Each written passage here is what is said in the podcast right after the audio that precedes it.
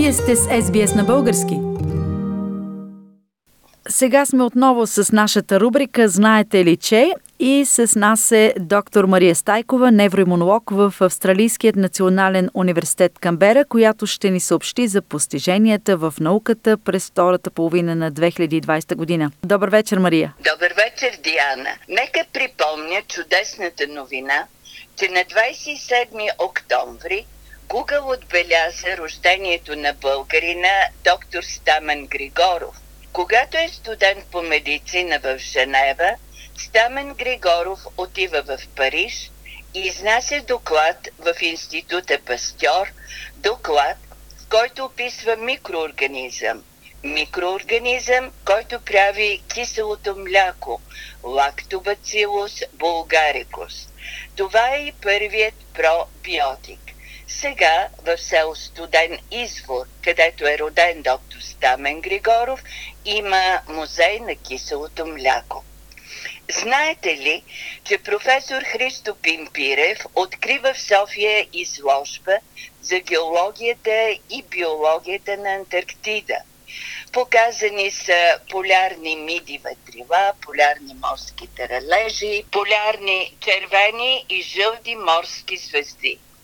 Сред експонатите са и минерали, вкаменени растения и амонити на 150 милиона години. Идеята за тази първа в България колекция е на членовете на Българския антарктически институт доцент Любомир Кендеров и доктор Стефан Велев и на Асоциацията на младите полярни изследователи. Надявам се, че тази интересна колекция, която професор Пимпирев е подбрал, ще пътува из България, за да могат повече хора да се докоснат до ледения континент, особено в тези времена на COVID-19. Сега, Диана, ще отидем в космоса. Телескопът Хабъл засне планета, която се намира на 780 светлинни години от Земята, има жълто небе и на нея валят дъждове от желязо. От желязо? Дъждове от желязо. да. Планетата е била много близо до звездата си и затова атмосферата й достигала 1648 градуса по Целзий, била с облаци от манганов сулфид и силикат и от тези жълти облаци валял разтопен метал. Но, както допълни Кристин Шоуълтер, член на изследователския екип, на тази планета протича атмосферен процес, който не се вписва в познатите ни физични модели.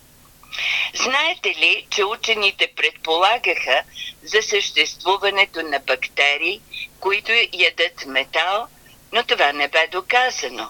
До сега. Професорът по микробиология на околната среда в Калифорнийския технологичен институт доктор Джеред Лидбетър оставил да се накисне стъклен буркан с смес от манган и желязо. Бурканът престоял няколко месеца в мивката, защото докторът работил по друг проект и в друга сграда. Когато се върнал, професор Лид Бертер видял тъмен слой по буркана, окислен манган. Откритието бе публикувано в списанието Nature и е доказателство, че бактериите могат да храносмилат на обичайни материали, като метал, които да превръщат в полезна енергия. Знаете ли, че на 21 юни бе наблюдавано величествено звездно събитие, закодирано в древни паметници на планетата – каквито са Стоунхендж в Англия, голямата пирамида в Гиза, Египет, Лалибела с издълбаните в червената туфа църкви в Етиопия, Сана, столицата на Йемен. Тези огромни древни структури често присъстват числата 3, 7 и 11, които са в свещената геометрия – и които се появиха и в астрономическите координати на Слънчевото затъмнение. За съжаление, то не можеше да се наблюдава от Австралия. Диана, няма да говоря за коронавируса, а за езиков въпрос. Как е правилно? Епидемична или епидемиологична обстановка. И двете Ето, ги употребяват.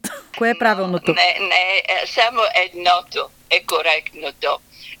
Компетентното мнение на доктор Надежда Костова, доцент в секцията за българска лексикология и лексикография в Института за български язик при Българска академия на науките.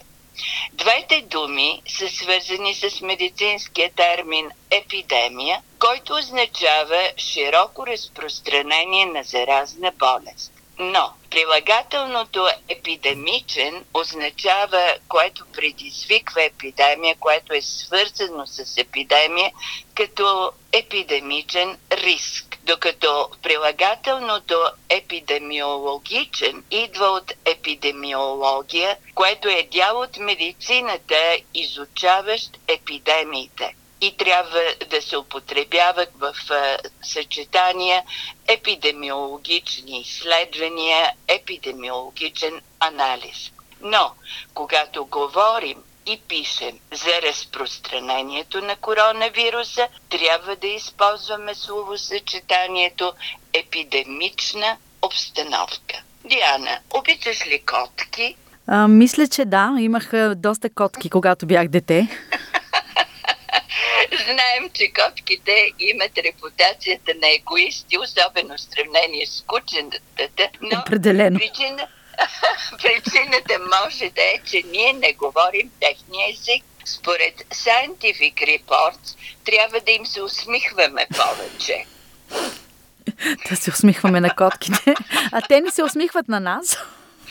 Да, но трябва да им се усмихваме не по-човешки, като оголваме зъбите си, защото повечето животни го възприемат като заплаха. Трябва да им се усмихваме по-котешки, като притворим очите си, но не напълно и мигаме бавно. Учените установиха, че това изражение на лицето карало дори непознатите котки да се приближат и да ни приемат. Ще започнем и да мъркаме вече. И знаете ли, че човешкото око има три вида клетки, с които може да различи не само седемте основни цвята на дъгата, но и междинни цветове, какъвто е оранжевият цвят, който е между два съседни цвята, между жълто и червено. Когато обаче се включат рецепторите за два цвята, които са далече един от друг в спектъра, цветът се нарича не спектъра. Добър пример за това е лилавият цвят, защото е червено и синьо. На границата на синьото е невидимият за нас ултравиолет, на границата на червеното е също невидимият за нас инфраред. Окото на птиците обаче има четири вида клетки, т.е. птиците виждат много повече цветове от човека. Те могат да различат нюанси в спектъра ултравиолет и червено, спектъра ултравиолет и зелено, спектъра ултравиолет и жълто. Учени от Канада и САЩ публикуваха, че мъничките птички Хамингбърд които трептят във въздуха, докато с дългата си човка засмукват нектар от цветовете на растения, може ли да различат над хиляда цвята?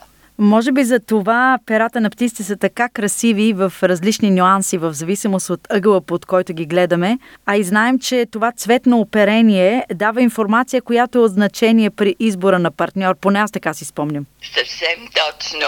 А Диана, хора, които могат да видят нюанси, които большинството от населението не вижда, се наричат тетрахромата. Аз съм тази група и затова така ме дразнят говорище по телевизията, които са с непасващи си по цвят, връзки, блузи, грим.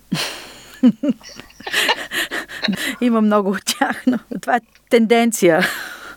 Да, колкото по-непасващо си, толкова по- не знам. Да, модерно, може би. Когато обаче говорим по радиото, не се вижда как сме облечени. Със сигурност сме добре облечени. Благодаря ти, Мария. В следващото ни предаване ще продължим с нашата рубрика Знаете ли че? И с нас ще бъде отново Мария Стайкова, невроимунолог в Австралийският национален университет в Камбера. Харесайте, споделете, коментирайте. Следете SBS на български във Facebook.